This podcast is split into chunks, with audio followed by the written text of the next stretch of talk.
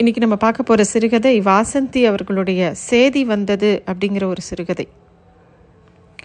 இந்த கதை எப்படி ஆரம்பிக்கிறதுனா, பூஜாரி விட்டல்ராவோட வீட்டுக்கு போகணும் அப்படின்னு சொல்லிட்டு கனகம்மா முடிவு பண்ணுறாங்க. கனகம்மாவோட வீட்டில் இருந்து அந்த தெருக்கோடியில் தான் அந்த பூஜாரியோட வீடு இருந்தது. இப்போ மணி நாலு தான் ஆகுது. விட்டல்ராவ் சரியாக நாலரை மணிக்கு கோயிலுக்கு கிளம்பிடுவார். கிளம்புற சமயத்தில் போய் நின்னா ரொம்ப பிகு பண்ணிப்பார். ஏதோ ஆஃபீஸ் கிளம்புற சமயத்தில் யார் யாராவது விவரம் கேட்க ரமணாவோட அப்பாவுக்கு முன்னாடி வந்தால் அவருக்கு எவ்வளோ கோபம் வருமோ அதே மாதிரி விட்டல்ராவுக்கு கோபம் வரும். வெங்கடாஜலபதி தான் விட்டல்ராவுக்கு எஜமானர், தேமேன்னு நிற்கக்கூடிய பெருமாள். வாயை திறந்து ஏன் தாமதமாக வந்தீங்க அப்படின்னு கூட அவர் கேட்க போகிறதில்ல. இந்த மட்டுக்கும் என்னை கவனிக்க நீர் இருக்கீரே அப்படிங்கிற மாதிரி வெங்கடாஜலபதிக்கே தோன்ற அளவுக்கு அந்த கோவிலில் கூட்டம் இருக்கும். அப்படி இருக்கும்போது விட்டல்ராவ் வந்து ஏதோ கோட் சூட் போட்ட ஆஃபீஸர் மாதிரி தான் நினைக்கிற நேரத்துக்கு கரெக்டாக ஆஃபீஸுக்கு போகிற மாதிரி கோவிலுக்கு போயிடணும்னு நினைப்பார். அதுவும் தனுர் மாசனத்தில் எத்தனை குளிரானாலும் அஞ்சரை மணிக்கு கா காலம்புற கோவிலை திறந்துருவார். பன்னெண்டு மணிக்கு கோயில் வாசல் மூடிடுவார். யார் வந்தாலும், எப்பேற்பட்ட ஆள் வந்தால் கூட கதவை திறக்க மாட்டார். ஒரு மந்திரி வந்து அந்த ஊர் பக்கம் பன்னெண்டு மணி அடித்து பத்து நிமிஷம் கழித்து வந்தார். அவரோட வந்தவங்களாம் அறக்க பறக்க விட்டல்ராவ்கிட்ட வந்து கதவை திறக்க சொன்னாங்க. கோவில் கதவை கோவில் க விதியை வெங்கடாஜலபதியே வந்தாலும் மாற்ற முடியாதுன்னு தெளிவாக சொல்லிட்டாரு விட்டல்ராவ். அதே மாதிரி சாயந்தரம் அஞ்சு மணிக்கு ஒரு வினாடி பிசகாமல் கோவில் திறக்கும். அதுக்கு முன்னாடி சாமி தரிசனத்துக்கு வேணுங்கிறதெல்லாம் தயார் பண்ணிடுவார் விட்டல்ராவ். அவர் தன்னோட கடமைகளை அப்படியே பட்டியலிட்டு பண்ணுவார். சொர்க்கவாசல் சாவி கூட அவர்கிட்ட தான் இருக்கிறத மாதிரி தோணும் அவர் நடந்துக்கிறத பார்த்தா. வேகமாக நட போடுறா கனகம்மா அவர் வீட்டை நோக்கி. எப்பயுமே மத்தியானம் சாப்பிட்டுட்டு கொஞ்சம் நேரம் கண்ணை அசந்து தூங்குவா. இத்தனைக்கும் இன்றைக்கி காலையில் காஃபி போட்டு குடிக்கும்போது விட்டல்ராவை பார்க்கணுங்கிற நினப்பு வந்துருச்சு. மூன்றரை மணிக்கு அவர் வீட்டுக்கு போகணும் அப்படிங்கிற முடிவை அப்பயே எடுத்துட்டாங்க. அன்றைக்கி மத்தியானம் படுத்துக்கக்கூடாது அப்படிங்கிறது ரொம்ப தெளிவாக இருந்தாங்க. ஏன்னா அப்படி தூக்கம் வந்ததுன்னா அப்படியே அசத்தி போட்டுரும். அப்புறம் அந்த நேரத்துக்குள்ளே அவரை போய் பார்க்க முடியாது அப்படின்னு சொல்லிட்டு முகத்தை கழுவிட்டு பூஜாரியோட வீட்டு வாசலை மிதிக்கும்போது விட்டல்ராவ் கோயிலுக்கு கிளம்புறதுக்கு தயாராக இருந்தார். கனகம்மா வா வா அப்படின்னு ரொம்ப சுமூகமாக கூப்பிட்டுட்டு, நானே நினச்சேன் நீ வருவேன்னு கன அப்படின்னு அவர் சொல்லும்போதே கனகம்மா தலைப்பால் முகத்தை தொடச்சிட்டு திண்ணையில் உட்கார்ந்தாங்க. ஞாபகம் இருக்கா உங்களுக்கு அப்படின்னு மெல்லுசாக சிரிக்கிறா. தனுர் மாதம் பிறந்ததுமே உன் ஞாபகம்தான் அப்படின்னு ராவ் சிரிக்கிறார். நாலு நாள் முன்னதியே பஞ்சாங்கத்தை எடுத்து வச்சுட்டேன். வர்ற எட்டாம் தேதி ரேவதி நட்சத்திரம், அதாவது அடுத்த செவ்வாய்க்கிழமை அப்படின்னோடனே, செவ்வாய்க்கிழமையா, ரொம்ப சரி, அன்றைக்கி கோவிலில் ஒரு அர்ச்சனைக்கு ஏற்பாடு பண்ணிடுங்கோ ரமணா பேரில். ஆ, அதையும் குறித்து வச்சுட்டேன். பண்டிகை பாருன்னு வராமல் போனாலும் அன்றைக்கி நீ கண்டிப்பாக கோயிலுக்கு வருவதானே அப்படின்னோடனே கனகம்மா எழுந்துட்டா. அப்படி வந்தா தானே சாமிக்கு ஞாபகம் இருக்கும் அப்படின்னு விட்டல்ராவ் ஏதோ யோசனையோடையே சொன்னார். அவனுக்கு இப்போ என்ன வயசு இருக்கும் அப்படின்னு அவர் கேட்டவுடனே, யாருக்கு, ரமணாக்கா? இருக்கும், நாற்பது நாற்பத்தி ரெண்டு இருக்காது.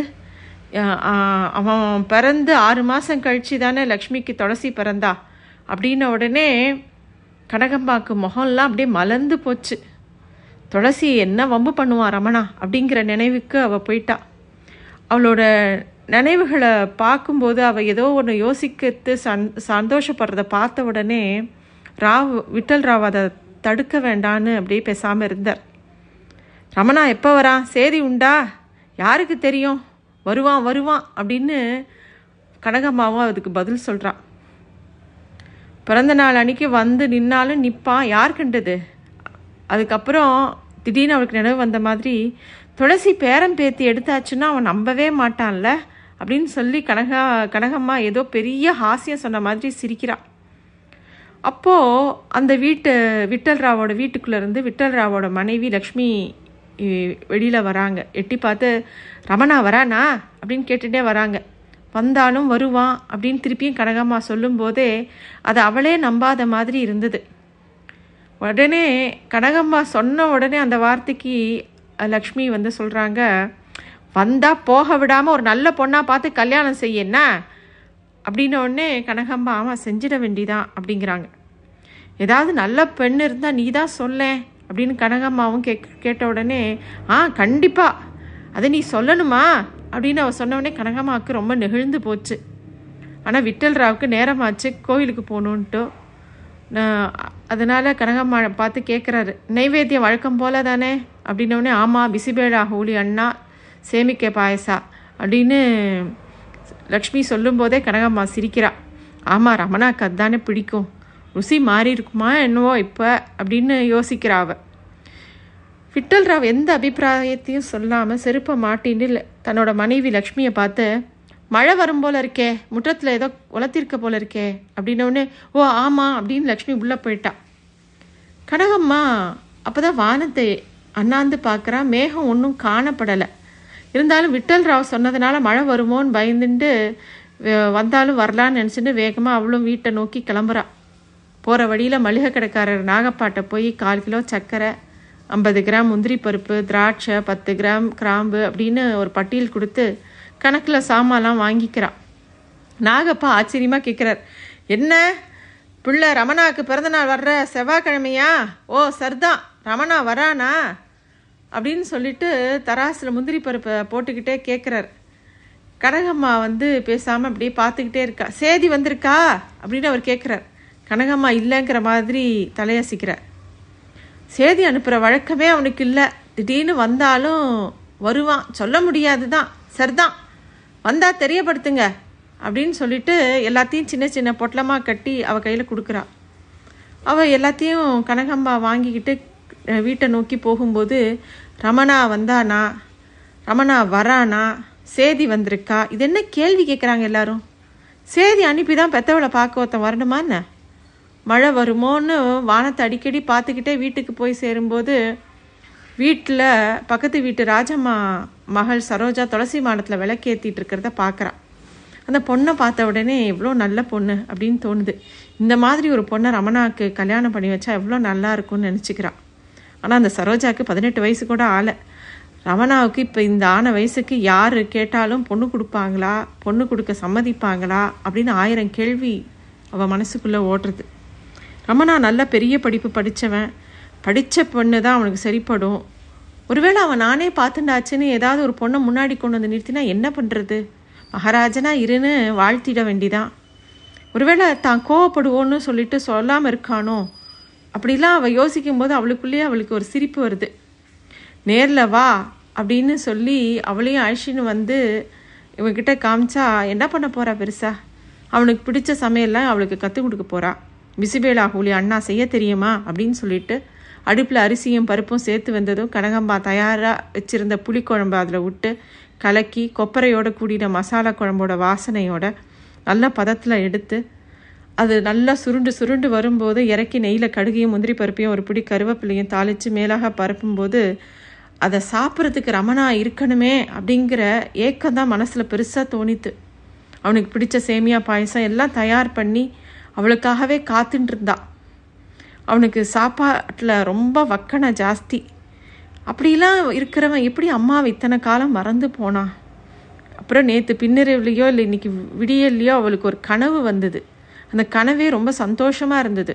என்னென்னா வீட்டில் ஒரு கல்யாண கலை கட்டியிருந்தது, தோரணமோ விளக்குமா அப்படியே வீடே அலங்காரமாக இருந்தது. ரமணா கழுத்தில் மாலையோடு நின்னான். அந்த கனவு வந்து இப்படி கலஞ் கலைஞ்சி போச்சு. ஆனால் அந்த கனவை மனசுலேயே தேக்கி வச்சுக்க ஆசைப்பட்டான். வெங்கடாஜலபதிக்கு அன்றைக்கி விசேஷ அலங்காரம் செஞ்சுருந்தார் விட்டல்ராவ். தன்னோட கணீரான குரலில் அர்ச்சனை ஆரம்பித்து ரமணாவோட கல்யாணத்தை உன் சன்னதியில் நடத்துகிறேன்னு வெங்கடாஜலபதி கிட்ட கனகம்மா வாக்கு கொடுத்தா. அர்ச்சனை முடிஞ்சோடனே, தீபாராதனை முடிஞ்சோடனே கற்பூரத்தட்டை விட்டல்ராவ் நீட்டின போது கமலாம்மா ரொம்ப மகிழ்ச்சியோடு சொன்னான், லக்ஷ்மி அன்றைக்கி ரமணாவுக்கு கல்யாணத்தை பண்ணி பண்ணிட்டாலே பண்ணிடுன்னு சொன்னாலே பழிக்கும்னு நினைக்கிறேன். இன்றைக்கி விடிக்காலம்புற கூட அவன் செவ்வந்தி மாலையோட என்னோட சொப்னத்தில் வந்தான் அப்படின்னு ரொம்ப ஆசையாக கனகம்பா சொல்கிறா. பழிக்கட்டும் அப்படின்னு விட்டல்ராவ் உச்சரிச்சுட்டு மந்திரத்தை நிறுத்தி அப்படியே வீட்டுக்கு போகிறதுக்கு முன்னாடி ரமணா நிச்சயம் வருவான் அப்படின்னு சொல்லி அவர் சொல்கிறார். அவளுக்கு ஒரு பெரிய நம்பிக்கை வந்தது. நேராக வீட்டுக்கு கிளம்பும்போது ஒருவேளை அவன் வந்துடுவானோ, ரமணாவோட பிறந்தநாள் இன்னைக்கு, அவன் வந்தாலும் வருவான், அப்படின்னு மனசுக்குள்ளே ஏகப்பட்ட எண்ணத்தோடையே இருக்கா கனகம்மா. மதியமே ரமணா வந்துடுவானோ அப்படின்னு அவனுக்காகவே காத்துட்டுருக்கா. அந்த பிசிபேளாவையும் பாயசத்தையும் அவனுக்கு கொடுக்கணும் அப்படின்னு ஆசையோடே இருக்கா. கொஞ்ச நேரம் ஆனவுடனே அவளுக்கு பசி பொறுக்க முடியாமல் சாப்பிட்டுட்டு பாக்கியை அவனுக்காக மூடி வைக்கிறா. துளசி மாடத்தில் விளக்கு எண்ணெயும் தீந்து அலைஞ்சு போன தரு தருணத்தில் கனகம்மாவுக்கு கொஞ்சம் லேசாக கண்ணை சுழட்டின்ட்டு தூக்கம் வர மாதிரி இருந்தது. இரவு சாப்பாடெல்லாம் முடிச்சுட்டு பாத்திரங்கள்லாம் கழுவி வைக்கும்போது விளக்கு அணைச்சிட்டு படுக்க போகும்போது ரமணா வந்தான். எப்போதும் போல் மெல்ல சப்தம் இல்லாமல் பூனை மாதிரி. அவன் வந்தது தெரியாததுனால பின்னாலிருந்து அவள் கழுத்தை கட்டின்ற உடனே அவளுக்கு தூக்கி வாரி போட்டது. மெல்லுசா நிம்மதியும் வந்தது. என்னடா ரமணா ஆளையே காணும் அப்படின்னு ரொம்ப கோபத்தோடு சொன்னான். அவன் சிரித்தான். குறைப்பட்டுக்காத, உன்னை பார்க்க தான் வந்தேன் அப்படின்னு அவன் சொன்னான். அவளுக்கு தி திடீர்னு நினைவுக்கு வந்தது. சாப்பிட்டியா? எப்போவும் சாப்பாடு முடிஞ்சப்புறம் தான் வந்து நிற்ப திருட மாதிரி. உனக்கு அரிசி ரொட்டி பண்ணி தரட்டுமா அப்படின்னு கேட்குறா. வேண்டாம் வேண்டாம், நான் சாப்பிட்டாச்சு அப்படின்னு அவன் அவசரமாக. அம்மா சமையல் கூட உனக்கு இப்போ சாப்பிட்ணுன்னு தோணலை இல்லை அப்படின்னு அவன் தொ துக்கத்தோட. எங்கடா போயிட்ட சொல்லாமல் கொல்லாமல் அப்படின்னு கேட்கும்போது ஷ் மெல்ல பேசுமா அப்படின்னு வாயை பொத்துறான். அவன் அப்படி வாயை மூடும்போது அவன் கையில் பூண்டு வாசனை அடிச்சது. எந்த தப்பு காரியமும் நான் பண்ணலை அப்பா நினைக்கிற மாதிரி அப்படின்னா.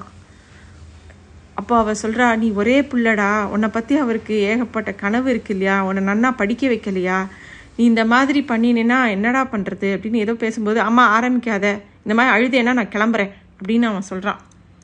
நான் எந்த தப்பும் பண்ணலன்னு நான் சொன்னால் நீ நம்பணும், நான் நம்புறேன்டா அப்படின்னு திருப்பியும் அழுதா. நான் வந்தது தப்பு அப்படின்னு அவன் கிளம்பினான்.